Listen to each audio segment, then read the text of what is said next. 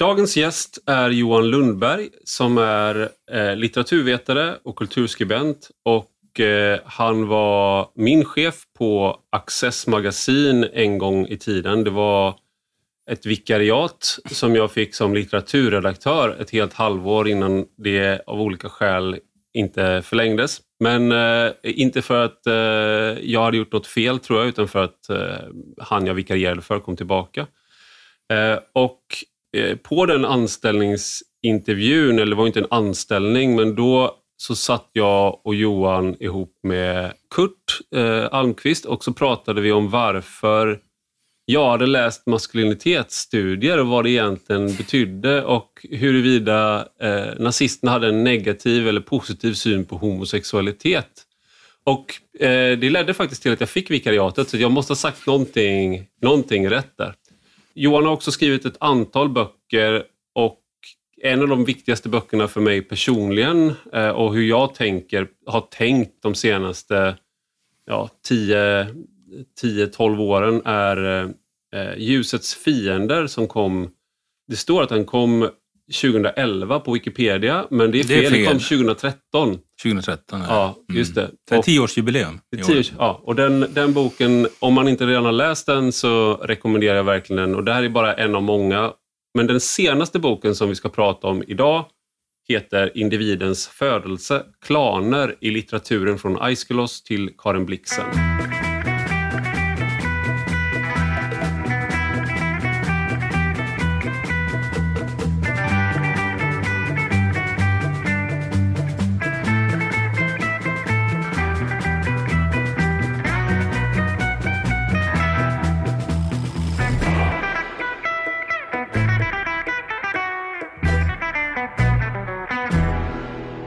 Välkommen Johan Lundberg till Rak Höger. Tack så mycket. Det var en väldigt lång introduktion eh, kände jag nu när, jag, när, när du tvingades sitta här och, och uh, lyssna på den. Jag kan inte riktigt erinra mig hela den här diskussionen som vi ska haft om nazism och homosexualitet, måste jag säga. Nej, men det, det är här, man, det, det, finns så tillfällen i livet där liksom det står och väger. Och det är inte alltid det står och väger på rätt, liksom, på saker man förutser. Och liksom hur, hur man svarar om nazisternas maskulinitet och, och homosexualitet och sådär. Eh, kan, det var ett sånt tillfälle där ett nålsöga jag lyckades passera där i, eh, för att lyckas få det där vikariatet. Jag är, inte så, jag är inte fullt så säker på att det var just det som... det var där det, var där det stod och vägde. Det var därför du fick tjänsten, jag tror inte det. Men eh, den här Eller boken... vikariatet. Ja, just det. Men den här, den här boken är ju... Du har skrivit en hel del om klan och individ. Du skrev klanen, individ, klan, samhälle från antikens Grekland till dagens Sverige. Eller du var redaktör ihop redaktör. Med, med Per Brinkemo, mm. eh, också på, på Timbro. Vad är det som har fått dig att eh, fortsätta intressera dig för eh, liksom klanen och individen eh, i, i, i den här boken? Nej, men det har väl varit helt enkelt att jag haft ett intresse för just de där frågeställningarna. Sen så har jag i min undervisning på universitetet så har jag under årens lopp eh, sett sådana här teman helt enkelt i litteratur ända från antiken och under medeltiden och renässansen. Så att jag har väl haft eh, en, ett, ett intresse för det där som har gjort att jag har uppmärksammat den typen av, alltså gestaltningar av den typen av problem helt enkelt, som har att göra med individ i relation till klan. Mm. Och det, någonting som framträder i, i boken är ju, om man tar no, några av de sista nedslagen du gör i boken med Karin Blixen till exempel, att man är en känsla av förlust. För ofta när vi pratar mm. om klan nu, eh, liksom i, i samtiden, då är det ju inte att man längtar till att vara med i Ali Khan-klanen eh, i Angered, att man önskar mm. att man fick vara med. Mm. Utan det, då är det snarare som ett hot mot rättsstat, mot våldsmonopol och kriminalitet. Ja. Men eh, något som går igen i, i, liksom, i Karin Blixens eh, skriverier och som du tar upp, det är ju den här en känsla av förlust, att man liksom, av, av ensamhet snarare. Ja. Men, men, det är väl just den här alltså, utvecklingen eh, Eh, som jag diskuterar där, där klanen har uppfattats som hämmande på grund av sin kollektivistiska karaktär helt enkelt. Att ytterst sett, för att klanen ska fungera, så måste man vara lojal mot klanen. Det är liksom det primära. Eh, och det mm, skapar naturligtvis eh, olustkänslor hos en massa människor, som, som att man blir tvingad in i eh, giftermål eller överhuvudtaget att det hela tiden gäller att se till klanens eh, bästa. Och eh, sen så utvecklas då en, en liksom individualism historiskt under, eh, under egentligen hela medeltiden som, får, som, som, är, som är liksom väldigt produktiv på massa olika sätt. Det, det, den är produktiv för individen och den är produktiv för samhället, men samtidigt så innebär ju den här rörelsen mot det där man liksom ser det personliga självförverkligandet som, som målet med tillvaron. Det kan ju också skapa upplevelser av menar, saknad helt enkelt av eh, samhörighet och gemenskap. Mm. Och jag har väl försökt att spegla den där processen i den här boken, att, här, att det, det, finns en dubbelhet där. Och, mm, jag pratade ju om där när det gäller Karin Blixen om eh, klanen som, som fantomsmärta. Och jag tycker det, det, det, blir väldigt tydligt där hos, hos henne, just den här längtan efter någonting större, någonting högre. Att det är liksom futtigt med de här eh, individuella önskemålen. Mm. Och jag, jag, tror att det, det speglar väl också, i, man kan väl se det som ett, som ett raster som man kan lägga över den nutida kulturutvecklingen också. Att det, det, det är den här, alltså vissa människor tjänar väldigt mycket på det här med globalisering och Ehm, individens möjligheter att kunna förflytta sig och förändra sin, sin ställning och position. Ehm, medan för andra så upplevs det, så är det här, ehm, de här möjligheterna som erbjuds, de, de skapar ångest. Mm. Där är i, i hennes eh, kritik av eh, samtiden eller av, av det, den här, de här fantomsmärtorna som du kallar det. det bland annat så pratar hon om eh, adelssläkt, en, Derohan till exempel, då, att där är det inte eh, de här personliga egenskaperna som kommer avgöra liksom att, eh, hur framträdande eller framstående man är, utan det är som en, som en del av den släkten. Kanske att det barnet som du föder är det är den största så att säga, prestationen ja. som du gör. Det, räck, det räcker på något sätt. Du är inne i ett system av mening och äktenskapet är liksom en, en del av en större, eh, ett större, en större väv. Medan, mm. medan liksom den, den samtiden som hon skriver i, eh, som vi på många sätt eh, är ju också är en del av, då är ju äktenskapet är en personlig preferens. Du, gillar den personen, den personen gillar dig, sen kanske man går skilda mm. vägar. Det finns ingen större väv av mening där. Um, är det här också liksom en, en förklaring till att klantänkandet aldrig helt tycks eh, dö ut? Nej, just det. Det, det, det, det är ju intressant, tycker jag. Mm, att, jag tror att man har haft om man tittar på de här som intresserar sig för klaner eh, historiskt, eh, antropologer och historiker, under 1800-talet så hade man ju ofta någon sorts eh, vad ska jag säga, predestinerad uppfattning om, om eller, eller upp, uppfattning om att den historiska processen är predestinerad, så att den går från eh, klansamhällen till, till och, och, och det, det, det, det västerländska samhället är liksom kronan på den här utvecklingen. Att, att det, men, men, men jag tycker att det är ju inte inte så när, när man tittar, använder som jag har gjort då, litteraturen, skönlitteraturen som, som någon sorts eh, källmaterial egentligen. Att, jag menar, det för kampen mot klaner är, är tydligt, kan man, kan man se hos Dante till exempel i den, i den gudomliga komedin. Den, det Florens som, som utgör fonden i den gudomliga komedin är ju ett klansamhälle. Och det har inte blivit tillräckligt belyst tycker jag, i litteraturforskningen överhuvudtaget. Men samtidigt är det ju paradoxalt nog att det är just i Italien, om, om man går ännu längre tillbaka till den tidiga medeltiden, så gjorde ju kyrkan massa insatser för, för att just eh, stävja liksom, klanerna.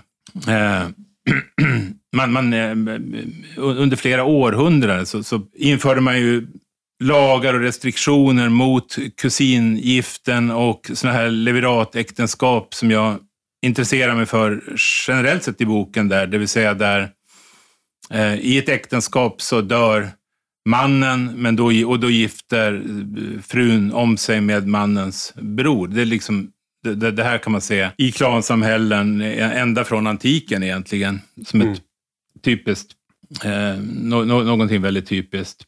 Och en, och en, anledning är att hålla arv inom ja, släkten. Ja, precis. Att hålla arvet inom släkten. Mm. Och, och, och, rent sådär strukturellt så, så, sker det liksom ingen förändring egentligen. Det sker mm. ju en väldigt stor förändring för den person som då mister sin make och ska gifta om med makens bror. Men, men rent strukturellt inom ramen för själva släkten så ser ju förhållandena exakt likadana ut. Mm. Eh, jo, och det, och det paradoxala det är ju det att det, den, det fanns ett motstånd mot klaner redan under tidig medeltid i Italien. Det accentuerades under renässansen, som vi kan se i Dantes Den gudomliga komedin. Men lika fullt så, så, så, är det ju liksom, så, så, finns det ju klaner i det nuvarande Italien, i södra Italien. Så, att det är ju uppenbarligen så att, att det finns en, en, en, en, lockelse i det här sättet att organisera samhället och det fungerar på något sätt som gör att det är väldigt svårt att bli av med den här typen av eh, organisering av samhället.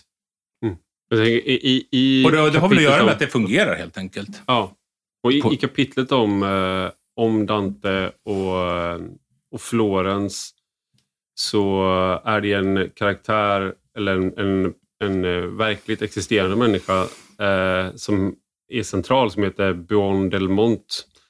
Jag kan inte uttala ja, det. det. Eh, mm. och han är involverad i en, eh, i en um, konflikt med en annan klan och uh, han... Ja, det är så att han på en, under en middag, och det här är alltså i början på 1200-talet, så uppstår det tumult under den här middagen och då hugger han eh, gaffeln eller kniven i axeln på en person som tillhör en annan familj. Och det blir liksom, eh, den här personen dör ju inte liksom, utan han klarar sig ju. Men omedelbart så, så kallas, det, kallas det ju till familjeråd och hur, hur ska man lösa den här situationen? Och i enlighet med då klanens eh, rättsskipning eh, så, så, så, så, eh, den är ju kompensatorisk. Så mm. den, den, klanen som har blivit drabbad av någonting Gaffel. måste få en kompensation. I det här fallet så, så bestämmer man då att den här Bendelmonte, den unge riddaren som högg kniven i axeln på eh, en person av eh, familjen eh, Amidei, han, ja, straffet inom citattecken då, eh, var att han skulle gifta sig då med en kvinna inom den släkten, nämligen den personen som hade blivit huggen i axeln, den personens systerdotter. Mm. Och Bendelmonte eh, gick ju inte med på detta då, utan vid ett tillfälle då han skulle då giftermålet skulle stå så påstås han då enligt legenden ha ridit förbi dem med, med ringen i högsta hugg. Och, eh, Just det, de står där och väntar och han, skulle ja, och han tittar inte ens åt dem, bara rider förbi. Bara rider till förbi till en annan kvinna. Ja, precis. Ja, inte som inte han egentligen heller har valt, utan som från en annan familj då, som tycker att det är ett bättre mm. Det är ju väldigt konstigt utifrån, eh, vad ska man säga, vårt, eh, eller ett ja, men i alla fall, modernt så... sätt att se på vad, vad, man ska dömas för straff. Eller ja. att, att, att du döms, den här, den här kvinnan i släkten, vad har hon gjort? Hon har inte gjort något. Så här, eh, och så ska hon gifta sig eh, plötsligt med den personen som har gjort något fel. Det är ju liksom, ja, precis. Det, men... Därför att det gynnar klanen. Ja. Mm. Och, man knyter, och det är också så man knyter då eh, banden närmare eh, varandra för att undvika fortsatta eh, konflikter. Exakt, precis. Och, ja, och, och, i det här fallet så, så, leder ju det då sen till att ja, men, då, då, då har han liksom begått någonting som inte är möjligt att tolerera helt enkelt. När mm. han har trotsat de här kraven på vem man ska gifta sig med och då måste han dödas helt enkelt. Och det mordet, det uppfattar Dante som början på de konflikter som fortfarande i hans egen tid är högst aktuella. Och det råder ju någon sorts eh, lågintensivt inbördeskrig helt enkelt i, i Florens under hela 1200-talet. Och Dante menar ju då att, att det har sin grund i just den här händelsen med den här mm. Bendelmonte. Och han, eh, eh, släkten, den försmådda släkten som då inte fick, eh, vars eh, kvinna skulle giftas till den här unga riddaren. Han överhuvudet där, eller han säger det som är gjort kan inte göras ogjort, som blev Just ett bevingat citat. Mm, mm. Och i eh, den åttonde ringen i, i Dantes eh, i, i Inferno så återfinns han. Eh, det, här, det. har jag läst i din bok. Och eh, för att Dante menar då att han med, sin, eh, liksom, med den här vendettan som följer, med mordet, så inleds en spiral som sen eh, det resulterar i att den här släkten eh, Utplånas. utplånas och sådär. Han följer logiken i, i klanen så att säga. Men det är, någonting, det är någonting med hela den här historien som också är att alla, även tusen år senare, nästan tusen år senare, så kan man ändå förstå eh, åtminstone logiken i hämnden. Alltså, men kanske inte i kompen, den kompensatoriska rättvisan. Den känns Nej, mer nej. främmande.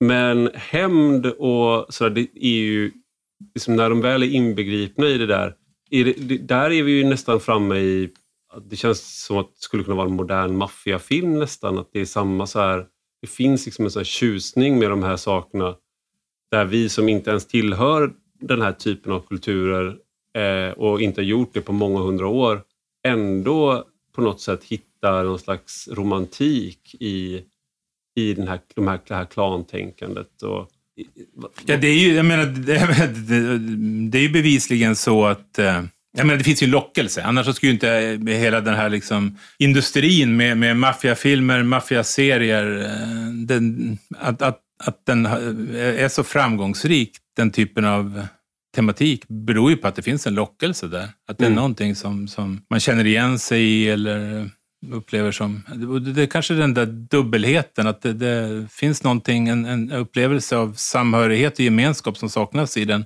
moderna världen, som man kan känna en lockelse inför, samtidigt som dess destruktiva sidor också. Det betonas ju i allra högsta grad.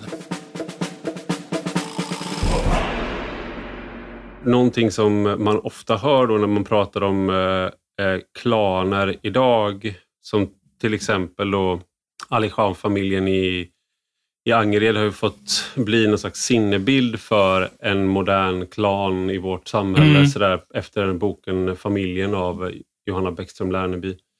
Men då kommer också en, en sån här eh, kritik, kan man kalla det, eller en, som en observation från vissa att vi, vi har ju också haft det där. Vi har också haft att det var liksom att vi har tänkt Ja. på de där sätten.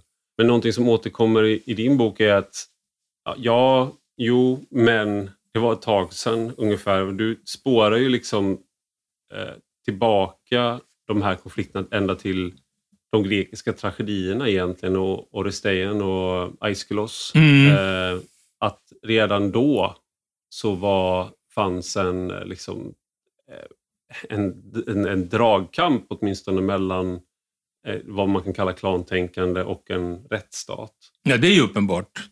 Att, att, så, var, så var det ju. Eh, och eh, när det gäller den grekiska antiken, där är det ju Kleistenes och de, de, de, de lagförslag som han formulerar där i början på, eller eh, runt 505 eller 510 var det före Kristus. Och, och de, det, det är det som man då brukar prata om som den första demokratin som uppstår i Aten vid den här tiden.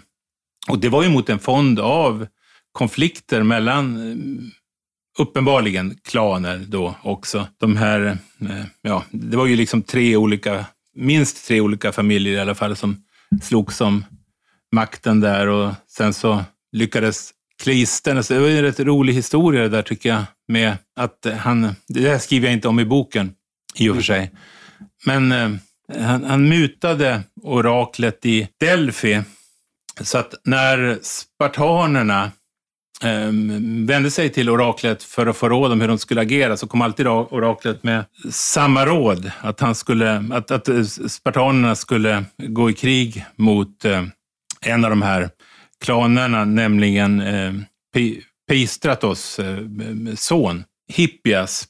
Eh, och eh, spartanerna förstod ju inte det här. Liksom, eh, vi har ju ingenting otalt med, med honom, men, men till slut gjorde man i alla fall som oraklet sa. Och eh, det var ju som, sen grunden då till att Klisternes kunde ta makten. Men då fordrades det ju då att han gjorde sig av med sparta spartanerna. Och det gjorde han ju genom att uppbåda liksom folket mot sparta spartanerna, att folket skulle ta makten. Eh, och det här hade han ju klurat ut ett, ett system då som, som, eh, med hur hela samhället skulle organiseras.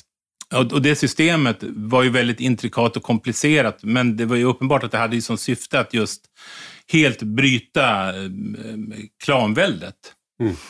Eh, så att... Eh, så folk, och det, det är någonting som är tydligt i boken, det är den här hur man delar in eh, Atens folk. Är, då, då använder man geografin bland annat ja, för ett det. sätt att bryta släktband. Så att du, du får nya indelningar, nya identiteter. Så att Precis. säga. Eh, så han delade ju in Aten då, eller den attiska eh, världen i tre olika eh, sektioner på geografisk basis. Dels staden Aten, dels eh, hamnregionen och sen övriga landsbygden. Mm. Och sen gjorde han något system där ungefär man, som man gör när man eh, tar ut, man kunde göra när man tog ut folk till fotbollslag och sådär när man var liten. Att man sa, eller ja, så gör man ju fortfarande på universitetet om man ska ha gruppindelning. Sådär. Mm. Du, du är grupp nummer ett, du är grupp nummer två, du är grupp nummer tre, du är grupp nummer fyra och så vidare. Mm. Och sen så säger man att alla som är nummer ett, ni går dit, och så ni nummer två, ni går dit, och så nummer tre, ni går dit och så vidare. Och i, i tio sådana grupper. Och sen så fick, man, fick de tio gemenskaperna då namn också som eh, oraklet i Delphi valde ut. Folket enades om hundra namn och sen fick oraklet i Delphi då eh, ta ut de tio bästa namnen och det blev mm. namnen på de här stammarna. Då. Just det, och det var inte Gryffindor, Slytherin, Hufflepuff och sådär, utan det var andra namn. Ja, ja, ja. Men, det, men det, där är, det där är ju då liksom en... Eh, eh men, men, redan, redan, där så är man medveten mm. om att om, om ska få till en gemenskap här, om ska få till liksom, stadsstaten, ska få till ett demos, ett folk, så kommer eh, det krävas en ny typ av identifikation. Vi behöver en ny berättelse om En ny berättelse, ja, ja, precis. Exakt. Eller han knöt ju an till en gammal berättelse i och för sig, nämligen ja. berättelsen om det atenska folket som uppstiget ur eh, jorden egentligen. Just det. Eh, så, så det, Deras det, första det, kung var ju, eh, enligt legenden, var ju till hälften skorpion. Om jag inte minns fel. I alla fall har jag läst det i uh, Hjältar och monster på himlavalvet som jag läser för barnen Ja, nu. jag vet inte om den här, men han som upp... Kung Kreop, Kreops var det, den första atenska kungen och han var uh, till hälften skorpion. Men jag, jag kan ha fel, det kan vara... I så fall så är jag felinformerad. Nej, jag tänker på den här, heter inte Erecteus, som då uppstiger ur jorden. Han är ju till hälften orm och till hälften människa, men han kanske inte räknades som kung. Mm. Men, men kung. Kekrops, det här är Wikipedia ja. som jag nu har googlat fram. Då. Uh, han var den första kungen av, av Aten och den andra kungen av Attika. Och, eh, han var autokton då, det vill säga född ja, ur jorden. Hans, hans, överkropp var människa och den nedre hälften orm eller drake. Ja, men då är det han jag tänker ja. på. Men, ja, erekte. Ja, okay. Vi får se. Mm, det, kan, mm, det kan vara jo, så jo. att eh, i en annan... Eh, han, kanske, han kanske har en eh, erectus, ska vi se om han... Nej, jag hittar inte erectus här. Vi får helt enkelt säga att eh, eh, din, din bok har fel. Nej, det här och, nämns och inte i min bok. Som tur, som tur är så nämns inte det här i min bok. Men det här är då, då man säger då liksom att vi... Det är också en sak i... Eh, om, man, om man spårar tillbaks i, eh, i Iliaden så Agamemnon återvänder till... Eh, när han återvänder till Mykene så blir han eh, mördad av sin fru. Och för hon har tagit en älskare och eh, den här älskaren, jag glömmer, det, eftersom det är greker så är alla släkt med alla på olika sätt. Ja, Agistos är det. Han är kusin med eh, Agamemnon. Ja, och mm. eh, eh i Oresteien av Aiskelos så är det, så är det då hämndgudinnorna. Det handlar ju om Orestes som är son till Agamemnon. Ja. Och, och han står ju då inför hans plikt inom det här systemet det, det är, är, ju att, är att hämnas fadern. Mm. Men det innebär ju att han samtidigt då måste döda sin egen moder. Det yeah. är ju då ett brott mot samma ja. äh, rättstänkande. Mm. och hämndgudinnorna då, som är grekiska tragedier, är, då finns det alltid en kör eh, och de är liksom, det, det, det är kören i bakgrunden, det är hämndgudinnorna som är liksom den här som du, du tecknar, det är den här mörka, äldre, hämndlystna eh, rättvisan på något sätt. Mm. Medan eh, Athena eh, står för den mer, liksom, det mer moderna Ja. Aten då, som är, som är Aiskulos samtid. Mm. Och i slutet av, i tredje delen, så eh, benådas han efter att han har då dödat sin... Eh, Ja. För då liksom på något sätt sluts den här... Mm. Hur ska man tolka det där, och hur, hur, den upplösningen då? Nej, men vad som sker är ju att det grundas en domstol som på ett opersonligt och intresselöst objektivt sätt ska döma i sådana här konflikter för att man därmed ska komma till rätta med den här spiralen av vendettor som kommer att fortsätta i all evighet. För det här går ju liksom, i det här fallet med, med Agamemnon så går det tillbaks till en släktförbannelse där. Mm. Eh, som, som eh, ju fick som konsekvens där att, eh, hur var det nu, det var ju Atreus och Thyestes eh, och eh, Atreus bjöd ju då, eller de hade ju kommit i konflikt med varandra eh, på grund av en otrohetsaffär. Eh, och Atreus eh, bjuder sen Thyestes på middag som en gest av försoning, tror Thyestes. Men i själva verket visade det sig ju vara då Thyestes barn som han har kokat ihop en ragu på. Som man gör. Ja, precis. Ja. Exakt. och det, ja, den, det är ju liksom, och, och ju, ju, ju- just det, och då, då, då blir ju Thyestes, han blir ju barnlös. Mm. Och då kompenserar han detta genom att våldta sin dotter då, så att han får en son. Och det är då Aigistos. Aigistos har ju den här, liksom, ja, det, det är ju bakgrunden helt enkelt. Den Mm. Tråkig familjehistoria. Fam, ja, det är en tråkig familjehistoria. Mm. Och för att få ett slut på den här eviga vendettorna så, så upprättas ju då, den, eller in, inrättas den här domstolen. Då. Mm. Eh, och det är ju liksom en prototyp till den, mm, vårt västerländska sätt att se på hur domstols, en domstol ska fungera. Då. Mm. Och det, och det, Och, och man, man kan ju också, jag, tycker, där alltså Athena, även i eh, Odysseen, så, så i slutet på Odysseen så trädde ju också Athena fram där och, och förordar liksom ett slut på de här vendettorna som kommer att fortsätta i all evighet genom att de här friarna som uppvaktat eh, Odysseus eh, fru Penelope, att, att de, deras barn och släktingar kommer ju att fortsätta att hämnas på Odysseus familj och så vidare. Så, Mm. även där träder ju Athena in med den här idén om att eh, nu, nu får det vara slut på det här eviga hämnandet. Mm. Men då är det ju också då att här, nu är vi eh, 500, ne- ja, runt 500 år före Kristus i Grekland.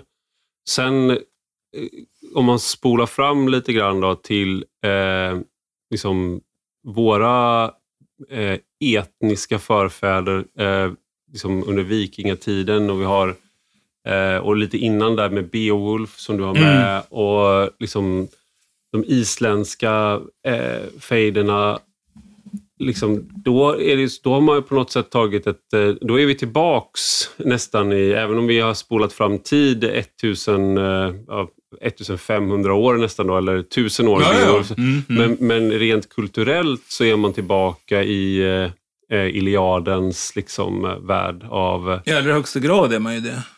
Så det är det som är det intressanta med just det här, mm, alltså klanen som ett sätt att organisera samhället. Att utifrån någon sorts evolution, eller kulturevolutionärt perspektiv så är det ju svårt att se det på något annat sätt än att det här är ett väldigt liksom effektivt sätt att organisera ett samhälle innan de säga, tekniska möjligheterna eh, eller, eller de ma- materiella förutsättningarna finns för att skapa det som man liksom uppfattar som moderna stater idag. Mm. Och, och det, det är svårt att se det på något annat sätt ju- just med, utifrån det perspektivet att det här klan, de här klansamhällena ser så, är så extremt likadana. För det är liksom, om man tar eh, de isländska sagorna, eh, du hade kunnat eh, göra, ge dem grekiska namn nästan Ja. och sätta dem i liksom, Egeiska havet. Ja. Eh, nästan. Eh, jag, jag, är inte expert på något av, eh, något av de, någon av de kulturerna, men det är väldigt likt i alla fall från en lekmannabetraktelse i ja. Varför de slåss, hur länge de håller på, hämnden, blodshämnden ja. liksom, och de här cyklerna som återkommer. Liksom. Precis. Och en florentinare hade inte haft svårt att förstå eh, en islänning varf, eh, liksom, som hämnas, varför den hämnden måste utkrävas kanske heller. Eh. Nej, och det här alltså hederstänkandet, användandet av äktenskap för att skapa allianser. Det, det, det, ser ju exakt likadant ut och det, det är ju väldigt framträdande i just det här fornordiska materialet tycker jag. Beowulf det, det liksom återkommer ju i det.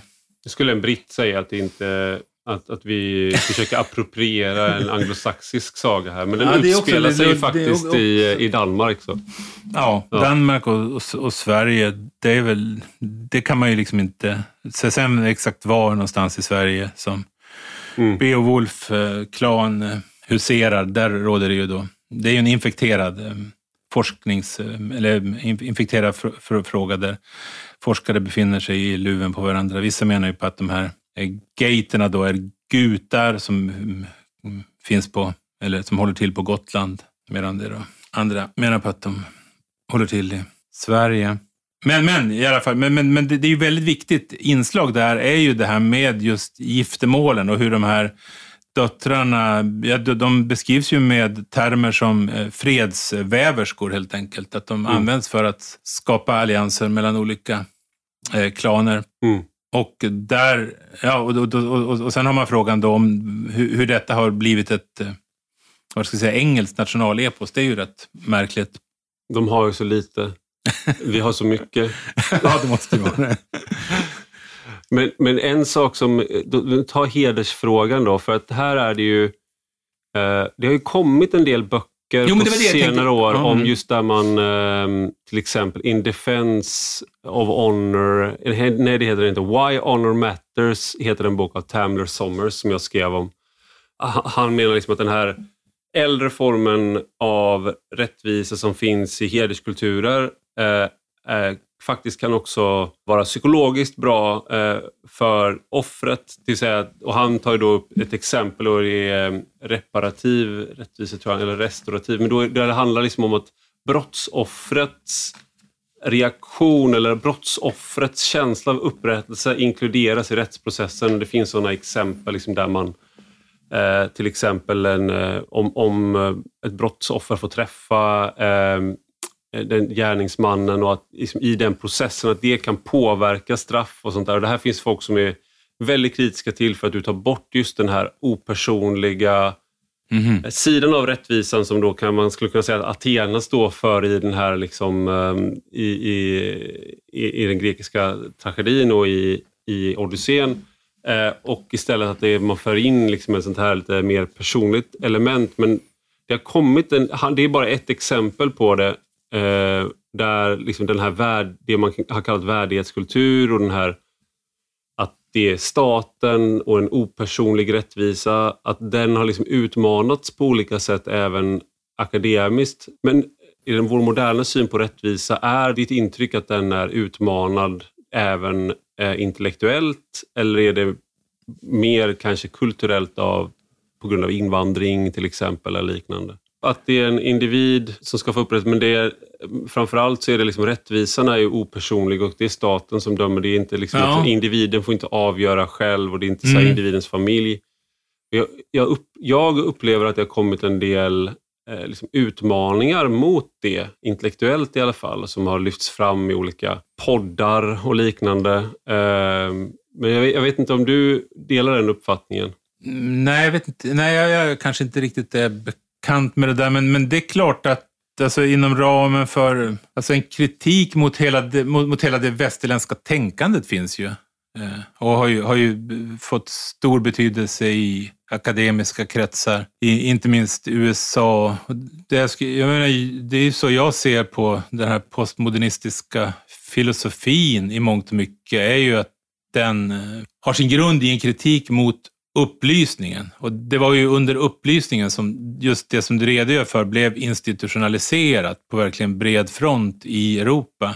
Mm. Eh, och att man då, återigen, att man, att man, eller man, man kanske har då från akademiskt håll en relativistisk uppfattning om, om, om just att eh, varför ser det ut på det här sättet? Det här är liksom inte givet att det, det, det behöver att, att det ska vara ett ideal. Med, och, och, och, och framförallt, då, då, ja, och då, då, får man väl gå ännu längre tillbaka egentligen till 60 och 70-talets marxism och sådär, så, så finns det väl, fanns det väl också idéer om att rättsstaten är liksom befrämjar mm, ojämlikhet.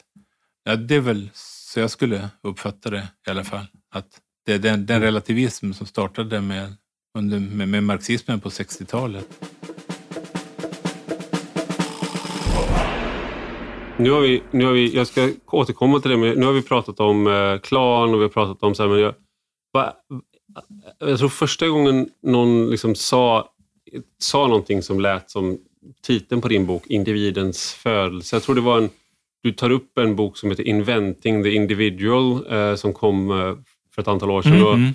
och, och, Det är bara det att formulera det så eh, sätter på något sätt, eh, fick mig att tänka annorlunda på det. Eh, och att, att överhuvudtaget kunna säga orden individens födelse som om jag inte alltid har varit en individ. Alltså det är en, nej, väldigt, det är en, det är en hisnande tanke när du, när du, när du simmar mm, runt mm, i det vattnet. Mm, mm, men vad är då liksom en individ? Och har det verkligen ja. funnits en tid när det inte fanns individer? Det låter liksom... Eh, det låter otroligt. Ja, vad svarar man på det?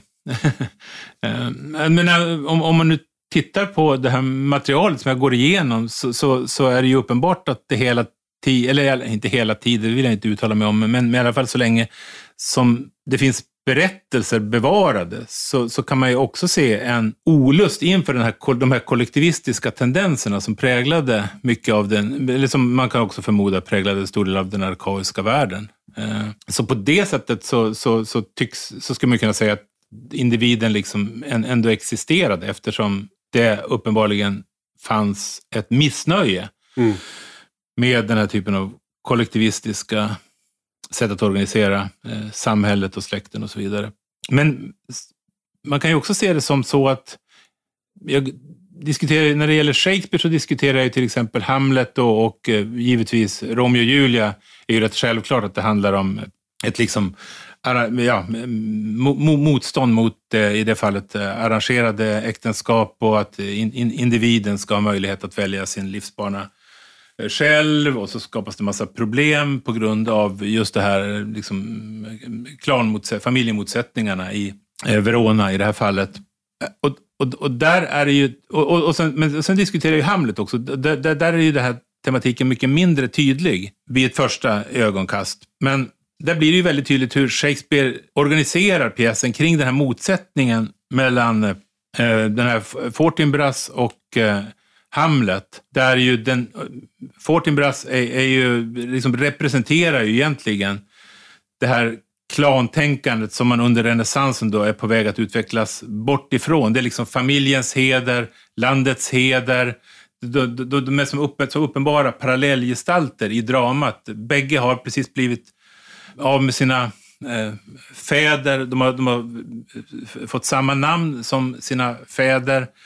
Eh, deras framtid är liksom ytterst oviss. Men Fortinbras eh, går ju liksom, inrättar ju helt sin tillvaro i enlighet med det liksom äldre klansystemet. Han, han måste eh, hämnas, ta tillbaks makten.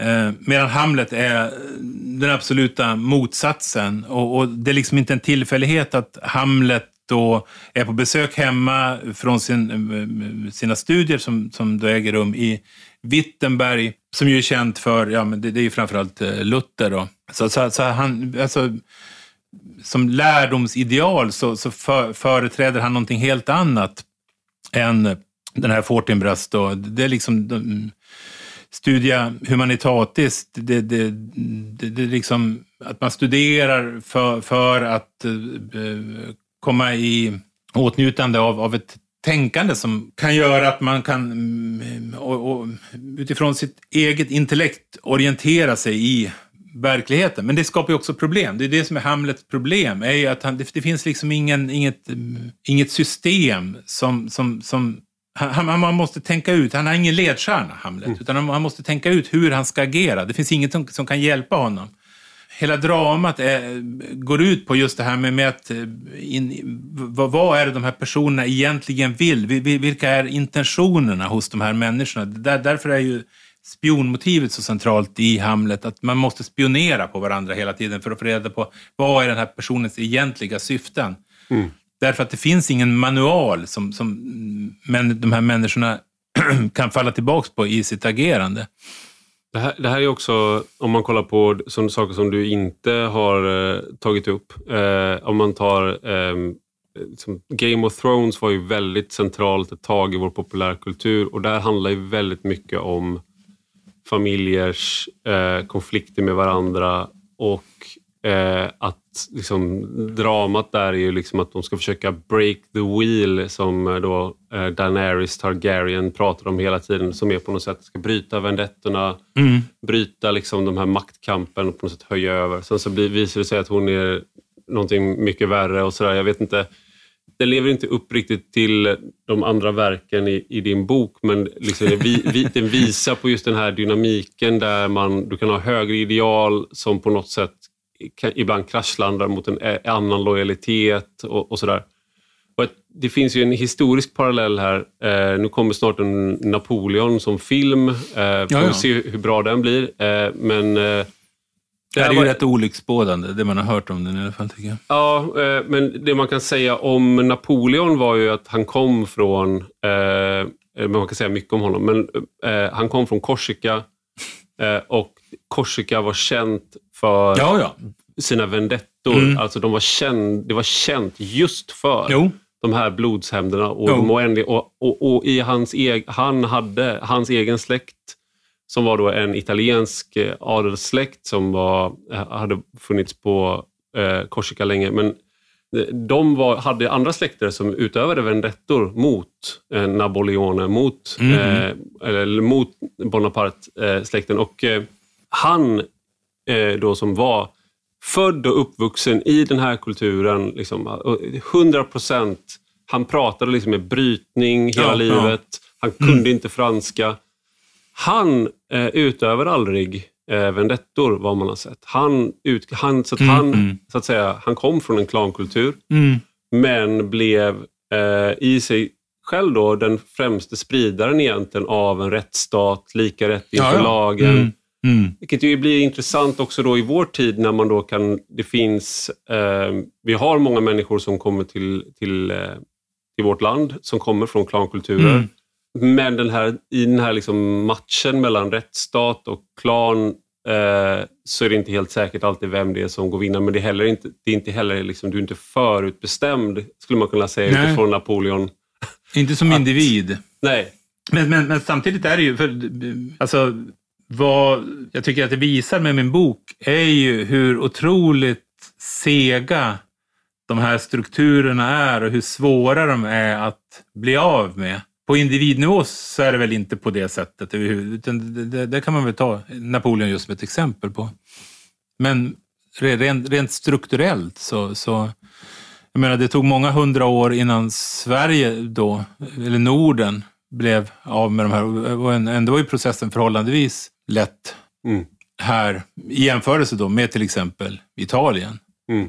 Där man fortfarande brottas med problem som man, hade, som man brottades med på 300-talet, 400-talet. De är så jävla dåliga i Italien.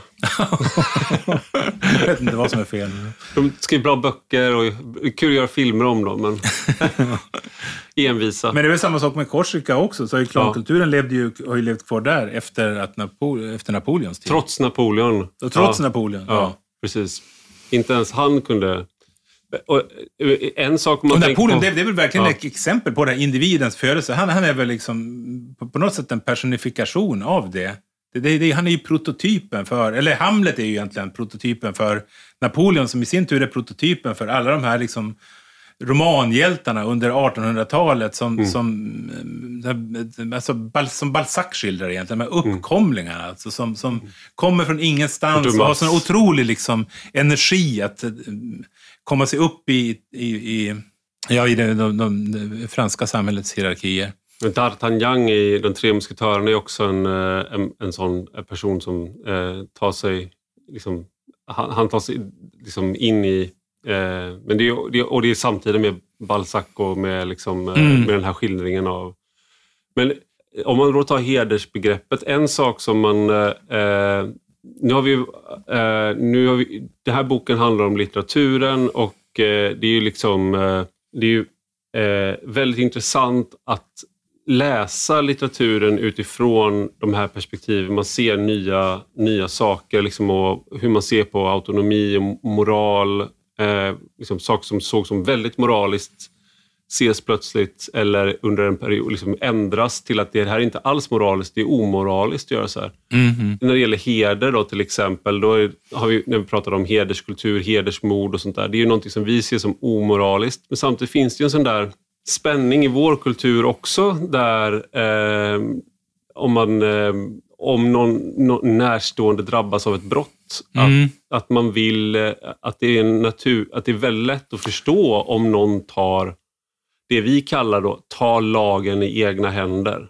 Ja. Och det, bara det uttrycket i sig är ju väldigt talande på något sätt. Men liksom att, att, att göra då någonting som är olagligt men man kanske skulle eh, säga, jag förstår det, du ska få ditt straff, men här får du också en glass. Liksom, för att eh, jag förstod, tyckte jag, jag skulle gjort likadant. Eller sådär. Att det finns hela tiden en sån spänning fortfarande i vår, i vår ja, kultur. Men det, det är väl också det som är ett problem. Alltså just det där, varför söker sig... Hur uppstår klankulturer? Ja, men de uppstår ju på grund av att det inte finns någon stark stat eller de kan frodas, de kan fortsätta och, och, och, finnas på grund av att staten är i någon bemärkelse dysfunktionell. Och det är väl någonting som, är inte det ett svar på den frågan? Att så länge staten sköter rättsskipningen på ett sätt som gör att folk har ett förtroende för de, de, de, de som begår allvarliga brott får stränga straff, men uppfattar man det som så att, de, att starten brister i den här bemärkelsen så tycker man ju naturligtvis att det, ja, men, då, då, då, är det väl inte helt fel att ta lagen i egna händer. Det är väl rätt naturligt att ett sådant tänkande kan mm. uppstå. Man pratar också om då, eh, någonting som, man har, som inte är lika kanske närvarande i, i, i, i din bok, eh, men det är ju liksom att, att heder på något sätt är någonting som då, ja, men om vi tar då i mm. Florens på 1200-talet, den här riddaren som bara rider förbi sällskapet, bruden och hennes släkt när han ska då infinna sig och vifta med ringen och bara struntar mm. i dem. Eh, deras heder är kollektiv. Ja. Det är liksom bundet till familjen och... Eh, och det är bundet till, det är väl till lojalitet också. Ja. Alltså det, det bygger på total lojalitet. Mm. Och den fungerar åt bägge hållen. Så, så att eh, kommer man, får man själv problem så ställer klanen upp för en. Men det kräver också att när andra får problem så ställer jag upp. Mm. Och det, men då har vi så kontrasten till en eh, individualistisk tidsålder. Då, eh, och liksom ett individualistiskt sätt att se på det, då är det snarare att pratar man om värdighetskultur. Så att det är liksom en individ liksom, du kan vara värdig i dig själv och du, du är liksom hur du beter dig eh, reflekterar på dig, inte på din släkt och din släkt reflekterar inte på dig så att du kommer inte straffas för, eller, eh, liksom för din faders mm, brott utan, och, och liknande.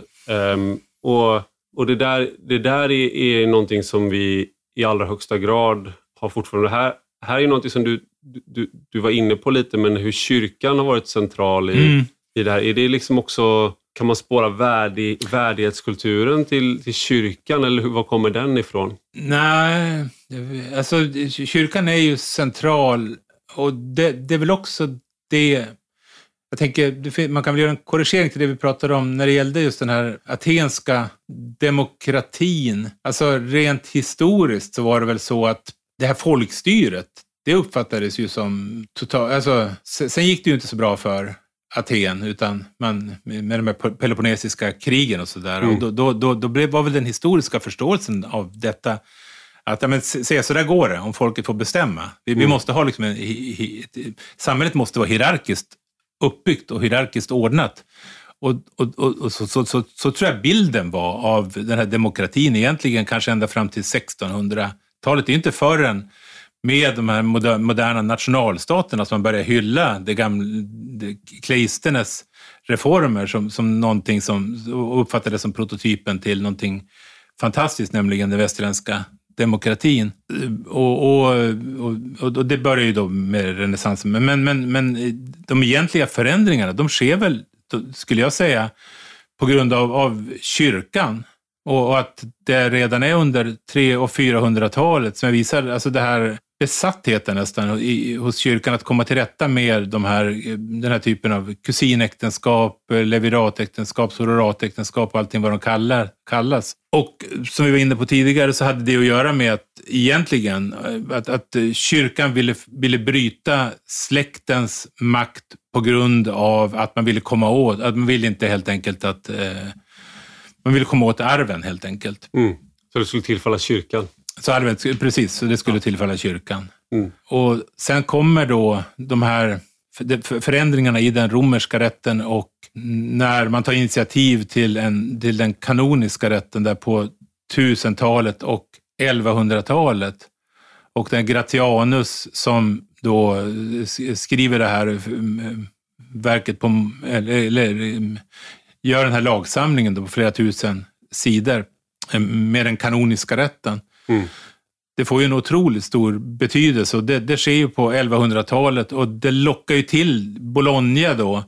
Unga, ambitiösa, ja framförallt, eller det är väl bara män då, från, från hela Europa som, som kommer för att studera de här och hjälpa till med skapandet av det här lagsystemet. Då. Mm. Och sen så beger sig de här männen tillbaks till varifrån de kom och sina hov och sen så börjar liksom idén om och nationalstaten att ta form och då, då har man, använder man den här kanoniska rätten som själva matrisen för hur lagar ska stiftas i de nationalstater som växer fram på 1600 och 1700-talet. Så Mm. kyrkan är ju liksom, kyrkans betydelse under medeltiden har ju gravt underskattats när det gäller just rörelsen mot en bejakelse av individen på kollektivets bekostnad. Mm. Och, och Gratianus hade ju också då i, i är den här gyllene regeln är, är ju själva liksom grunden för hans kanoniska rätt. Det, det, han citerar ju redan på, liksom, i, i inledningen just det här med allt som du vill att människorna ska göra för dig ska du göra för och så för dem. Så, så att in, individen är själva kärnan runt vilken det här lagsystemet byggs upp. Mm. Om man då bara ska avrunda med liksom var, eh, hur, hur utmanad är individen idag som alltså kulturell uppfinning? Alltså, om, individen är, om individen kunde vara född, kan, kan individen dö? Alltså, ja, men det, det, eller- det, det är väl egentligen, men, men, men kokar inte ner rätt mycket till det här eh, David Goodharts motsättning där med Anywheres och Somewheres? Att det, det, utvecklingen inom liberalismen till exempel, och det liksom liberala hegemonin har ändå inneburit att massa människor har upplevt sig hamna på efterkälken och inte alls se, se, uppfattar det som, som någonting positivt med den utveckling som vi har sett under de senaste decennierna. Mm. Värnandet om att, att kunna, kunna existera, finna sitt sammanhang och i, i en gemenskap de behoven har i hög grad underskattats. Mm. Och du då, om normativt, är du, tar du någon normativ ställning själv? Alltså är, är du en eh, tillskyndare av individen i alla lägen? Eh, eller är du en... Eh, Nej, men det är väl svårt att se det så egentligen. Mm. Det är väl att försöka... Att man måste, jag tror att det är det som boken utmynnar i egentligen. Är, är väl att, utan att det sägs, så, så, så, så är det att hitta en balans egentligen. Mm. Mellan just det här som, som Karen Blixen diskuterar på ett i och för sig, det kan ju bli på ett närmast parodiskt sätt, men jag tycker att den där berättelsen som jag slutligen då analyserar är ju väldigt intressant där. Och den är ju också, har ju delat liksom forskningen i två läger också. Den är, den är ju fundamentalt, eh, vad ska jag säga, svår att säga, hur, att, att fastslå hur, hur den ska tolkas. Den här berättelsen, alltså sorgens åker där med den här Adam som ehm, eh, hälsar på eller kommer tillbaks till sin farbror vars projekt är att få en arvinge och sen så ehm, finns det en parallellhandling där med en fattig kvinna och den här fadern är ju godsägare, eller farbrodern är ju godsägare. Eh, och så finns det en parallellhandling med den här fattiga Anne-Marie heter hon då, vars son då eh, anklagas för mordbrand, vilket han antagligen inte är skyldig till. Godsägaren föreslår en uppgörelse där hon ska skörda en rågåker under det att solen är uppe. Och sen så sätter sig den här godsägaren då ungefär på första parkett och klär sig liksom i galautstyrsel för att, för att eh, bevittna det här. Man, man, man, man känner ju sån extrem olust som läsare inför det här spektaklet. Alltså den här stackars kvinnan som, som ska skörda åken ensam mm. för, för att eh, skona sin son. För att, mm. Tills man liksom förstår att den här farbrodern då identifierar sig ju med den här kvinnan. För farbrodern, problemet för honom är att han inte har fått någon arvinge. Och hans son har precis avlidit och innan dess så hade man, den här sonen är ju då lite dysfunktionell på massa olika sätt uppenbarligen, eller var det. Mm. Man har då sett till att han har fått en kvinna att gifta sig med. Men sen dör han och eh, den här farbrodern ska gifta sig då med den kvinna som sonen skulle ha gift sig med. Men det går inte riktigt som det är tänkt. Eh, och eh, då säger den här Adam, det vill säga eh, brorsonen, att han tycker det är så olustigt hela det här spektaklet med den här kvinnan som ska köra rågåken. Sen säger att jag, jag drar härifrån så, långt som möjligt, helst till USA. Jag vill komma bort från, den här typen av feodalism som mm. personifieras av farbrodern. Och farbrodern säger till brorsonen då att eh, ja, lycka till. Hoppas du kan hitta någon plats där du, och så citerar jag, du, där du med ditt eget liv kan köpa din sons. Ja, då förstår man ju att han inte alls, eller att han, han, han farbrorn identifierar sig helt enkelt med den här fattiga kvinnan. Just det. Och att det, det liksom, hela, hela hans liv eh, i princip är uppfattas som totalt meningslöst ja. raserat på grund av att han inte kan få släkten att leva vidare. Mm. Just det. det. Och det finns ju någonting i sådana här, eh, det här går igen. Min, eh, min fru läser precis eh, hela serien Det lilla huset på prärien, eh, bokserien för våra barn.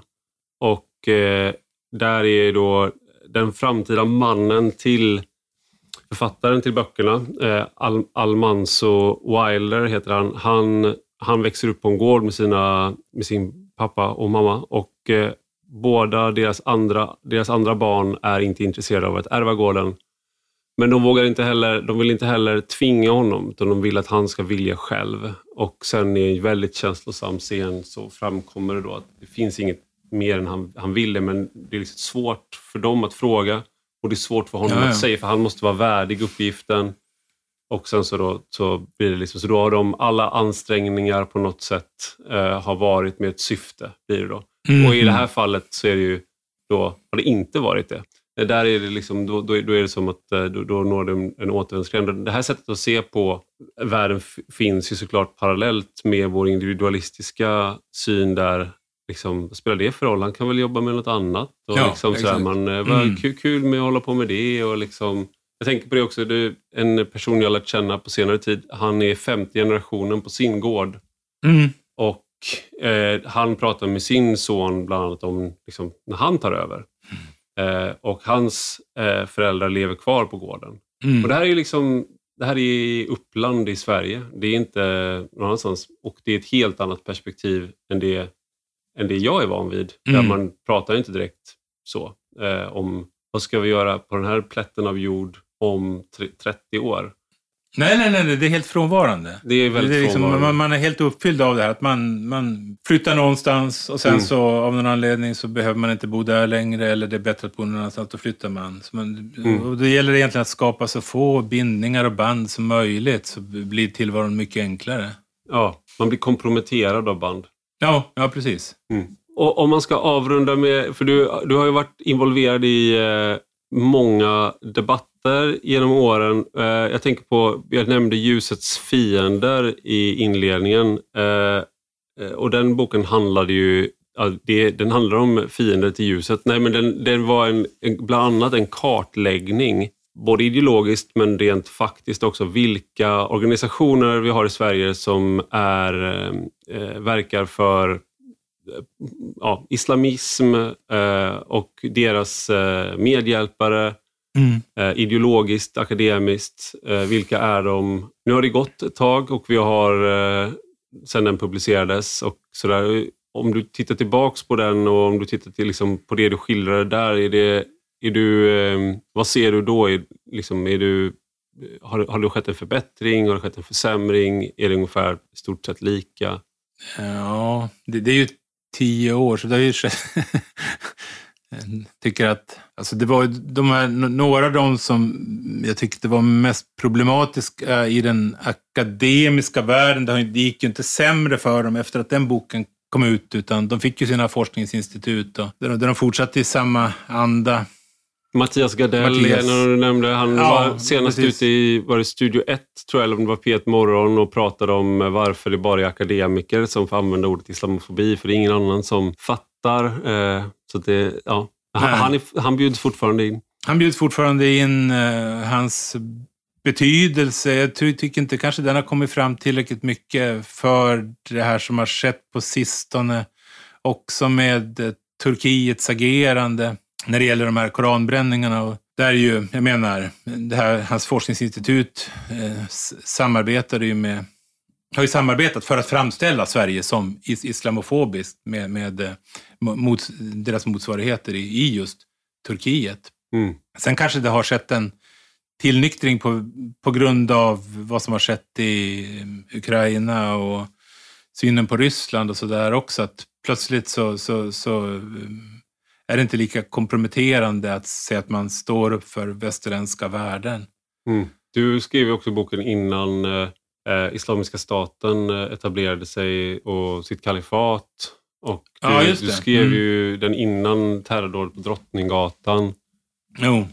Jag, jag, en sak som, som jag upplever det är att eh, om du pratar med gemene man så att säga. Eller, och med gemene man så räknar jag nog in eh, journalister på eh, Svenska Dagbladet när jag jobbade där och, och den typen av kollegor, halvkollegor för mig, eftersom jag var ledarskribent. Men då upplever jag att det skett en ganska... Där har det skett en förändring i att man kan säga rakt ut saker som då såg som kontroversiella.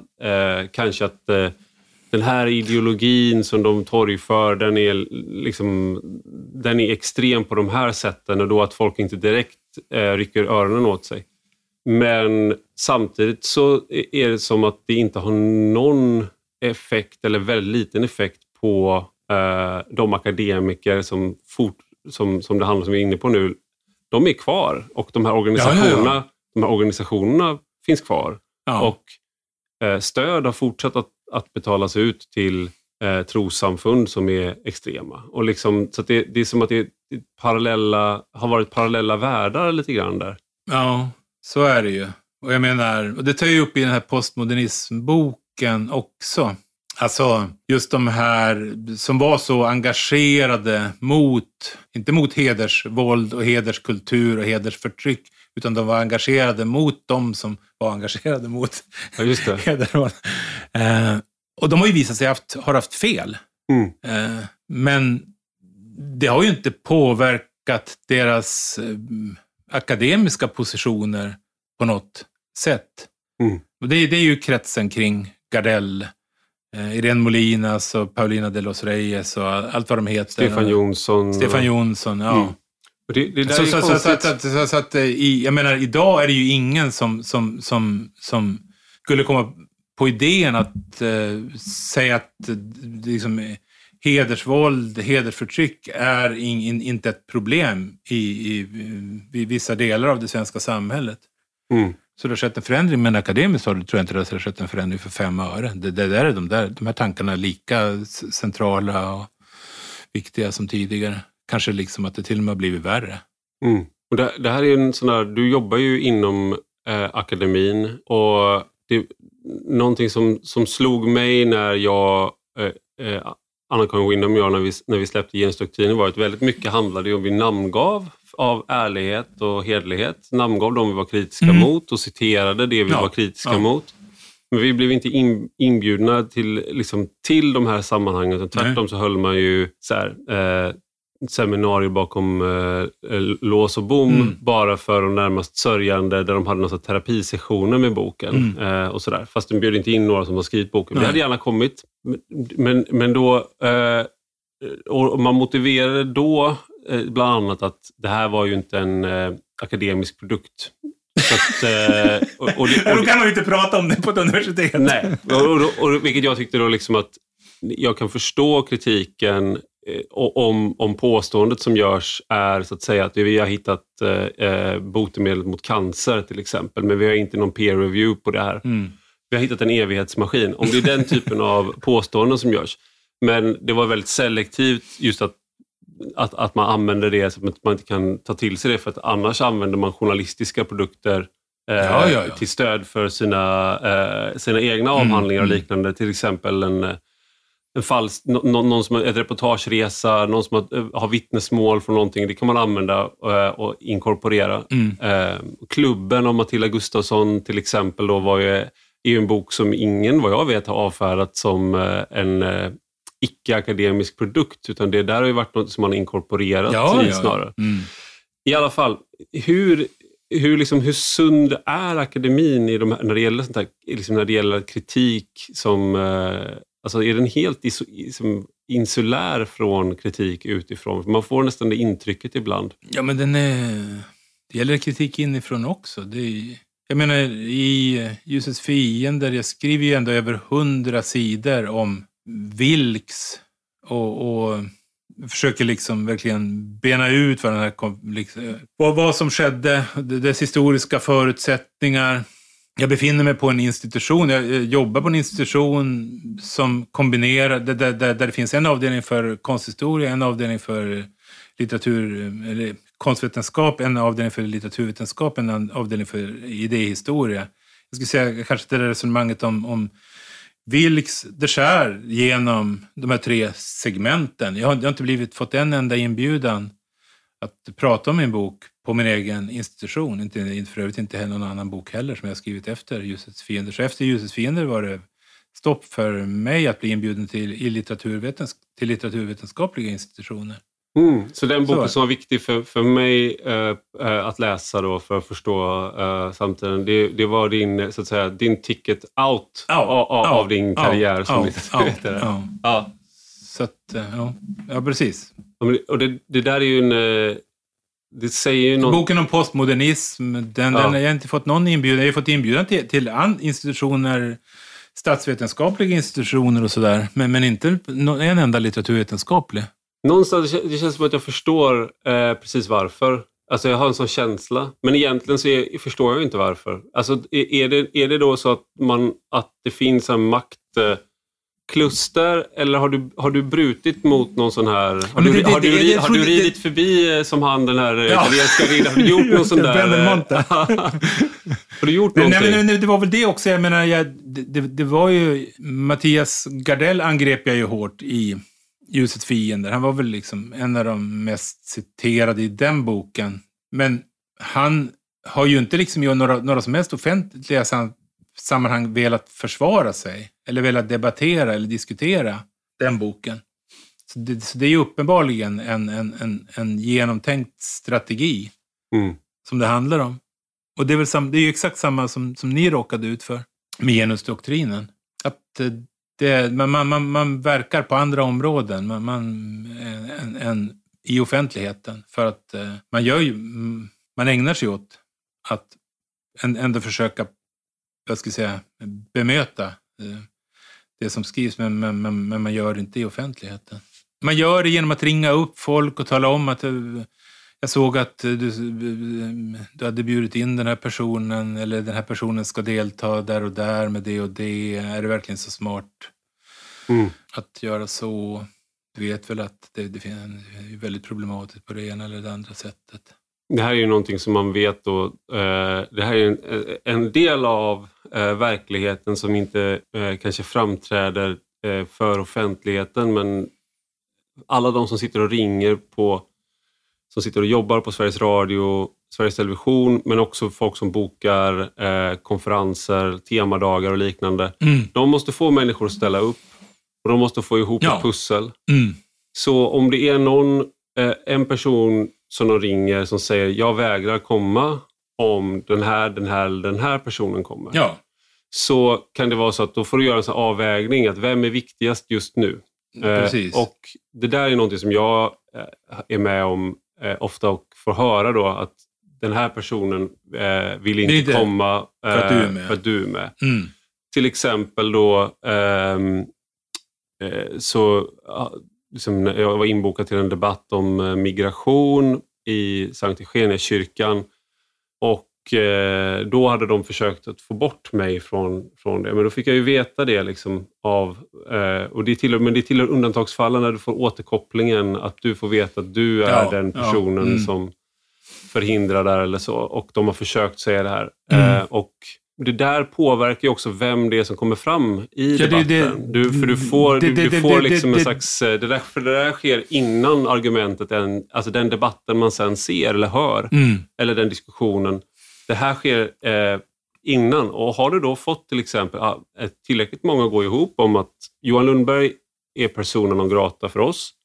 Så om ni vill ha en diskussion om islamofobi, där jag, Mattias Gardell till exempel, då, är en av de främsta eh, på ena sidan. Jag och de som tillhör, vi kommer inte om ni Mm. har, har... Och inte bara det, om ni bjuder in honom, då ser vi det som en, eh, att ni har tagit ställning. Ja. Och, och, det, och det där är eh, eh, det, det där typen av rädsla som jag kan tycka man möter på, inom akademin mer än nästan än Ja, ja, på ja. andra ställen. Nej, men jag, var ju, jag, skulle ju, ju tillfrågad att sitta i en betygsnämnd för en doktorsavhandling. Precis efter Ljusets fiender kom ut. Sen så tackade jag ja till det och några veckor senare så fick jag ett mejl om att nej men vi har, det, det blir inte du som kommer att sitta i betygsnämnden. Eh, och jag förstod inte riktigt varför men sen fick jag ju höra vad det berodde på. Det var ju precis det, eh, exakt så som du beskriver det där. Att man helt enkelt eh, talade om att eh, det är inte så bra att han sitter i betygsnämnden Johan Lundberg utan eh, tar ni inte bort honom därifrån så kan ni räkna med problem av olika slag.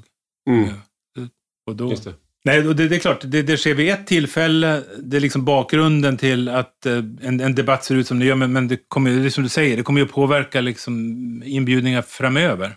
Mm. Och- man, man, man, man, man lär sig det där, men eh, tar man med, ja men ska Ivar Arpi delta, då kommer vi få problem med den andra sidan. Det, det kan ju också vara så här att man, eh, när någon eh, väl bjuder in en ibland, då eh, finns det underförstått att man själv ska vara tacksam eh, också. Alltså det. För det finns en sån där, vi, vet du vad vi har gjort för dig?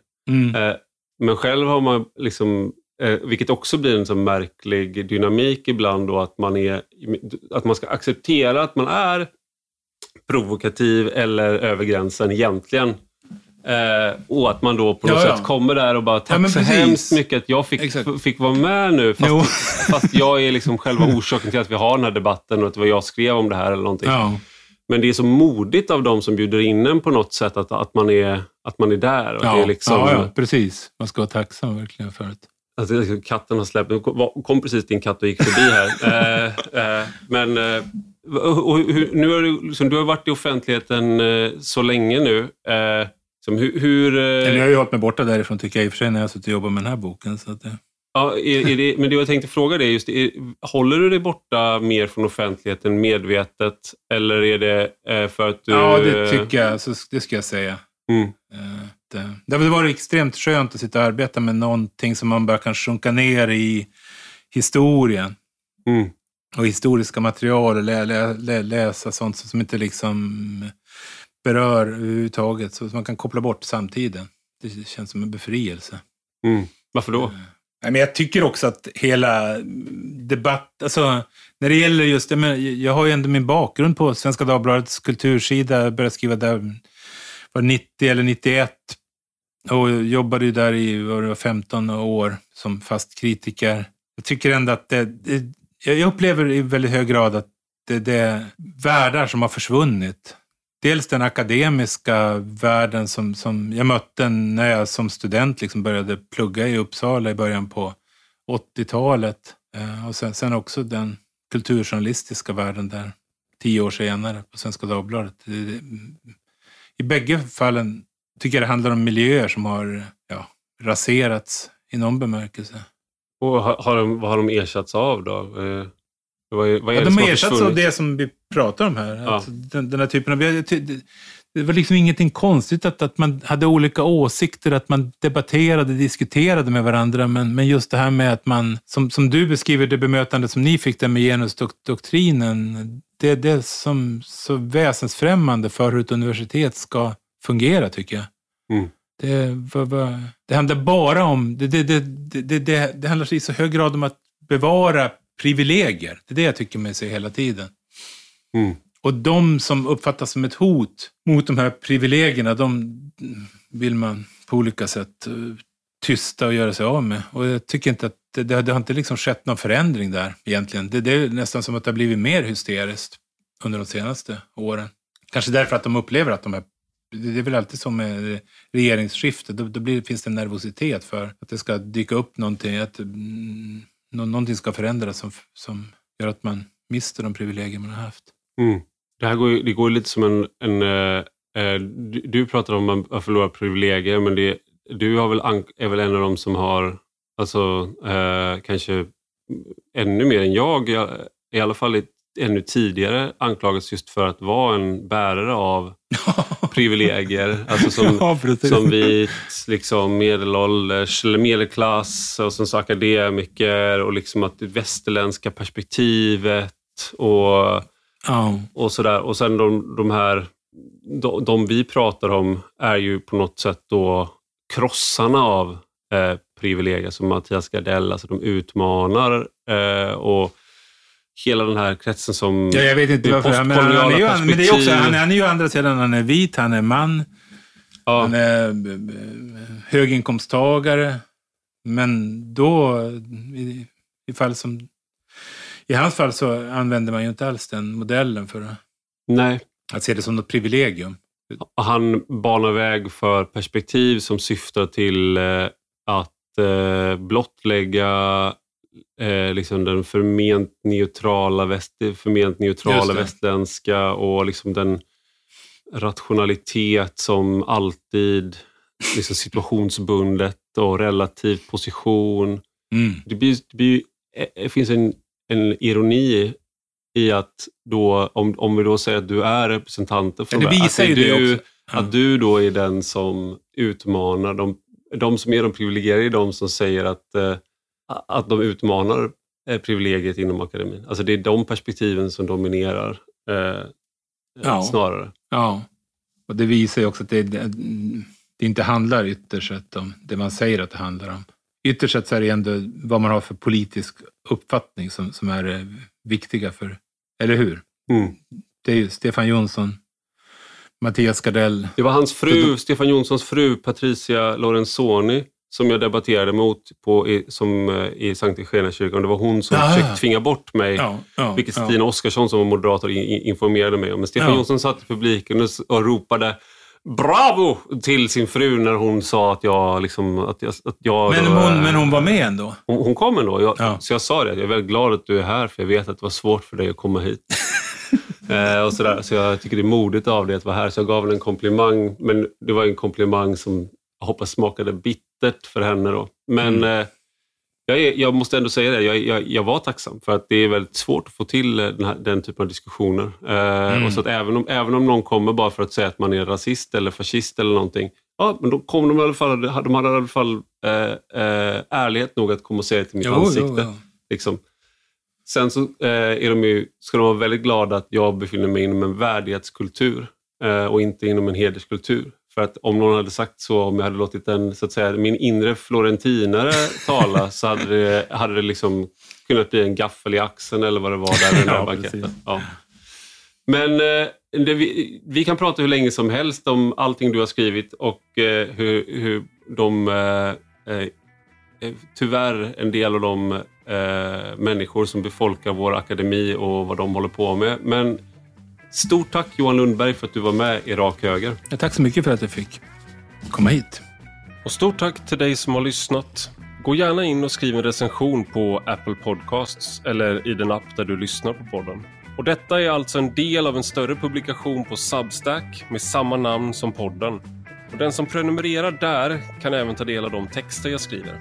Gillar man det man läser och hör får man gärna bli betalande prenumerant för 5 euro i månaden eller 50 om året.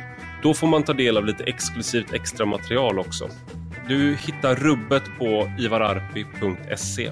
Och har du några frågor eller synpunkter kan du alltid mejla mig på ivararpi.substack.com. Vi hörs igen.